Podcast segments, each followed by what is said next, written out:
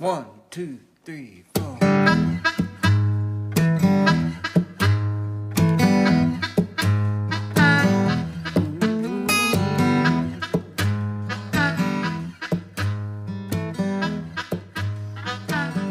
Got to find a way if you wanna go. Got to find Hola pymes y bienvenidos una vez más a Coaching para Pymes.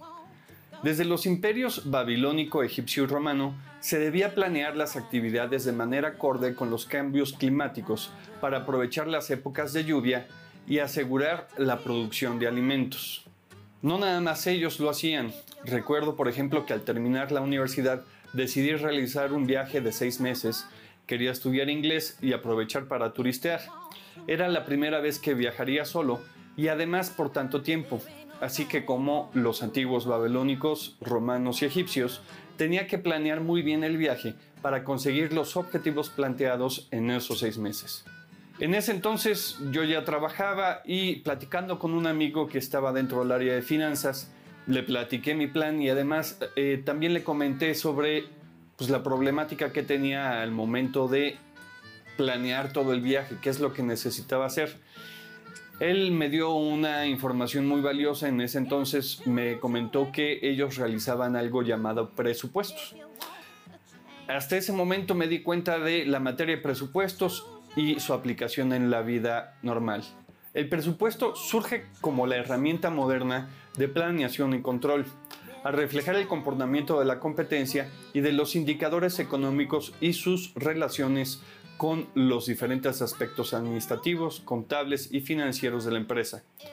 Como empresario, debes concebir de la mejor forma el tamaño de tus operaciones, los ingresos y los gastos, con el objetivo de obtener utilidades. Y debe estar coordinado con todas las actividades de tu negocio. El presupuesto tiene los siguientes propósitos. Primero, estimar el crecimiento del negocio ante diferentes escenarios, permitiendo que te prepares para tomar las mejores decisiones ante cambios adversos. Segundo, coordinar las diferentes actividades y departamentos en la empresa con el fin de alcanzar las metas fijadas en los presupuestos. Y tercero, sirve de guía para motivar a los empleados.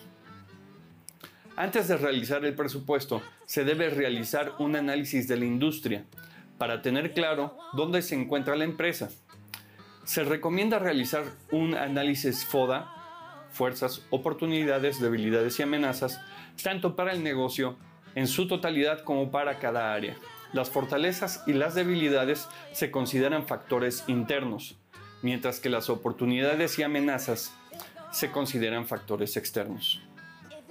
Para realizar el presupuesto ya debes tener definidas las metas del negocio y las de cada área, haber revisado las variables macroeconómicas como son el tipo de cambio, inflación, crecimiento del PIB, tasa de interés, incrementos de salarios y por supuesto cambios de gobierno.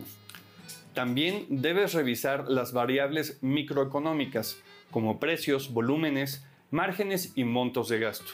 El presupuesto normalmente se realiza para el siguiente año y durante el año se realizan ajustes llamados reproyecciones, pero siempre sin mover el presupuesto inicial que se estableció como meta. Ahora vamos a hablar sobre los presupuestos que existen. El primero es el presupuesto maestro, el cual es el conjunto de presupuestos generados con el fin de establecer como meta la utilidad de la empresa y sus estados financieros. El presupuesto maestro está integrado por el presupuesto de operación y el presupuesto financiero. El presupuesto de operación se conforma por aquellos componentes que afectan las utilidades de la empresa producto de su operación. Es un estado de resultados calculado hasta la utilidad de operación y está conformado, entre otros, por el presupuesto de ventas, el de producción, de mano de obra, gastos indirectos de fabricación, gastos de operación y el costo de venta y de valuación de inventarios. El presupuesto financiero se conforma por los tres estados financieros básicos, el balance general proyectado, el estado de resultados proyectado y el estado de flujos de efectivo. El estado de resultados proyectado es calculado hasta la utilidad neta, considerando gastos financieros, impuestos y reparto de utilidades. Espero que esta información te sea útil. En caso de que quieras ahondar más en este tipo de información, te invito a que nos contactes en nuestra página o en nuestras redes sociales para que podamos platicar y podamos apoyarte de mejor manera. Muchísimas gracias por escucharnos y hasta pronto.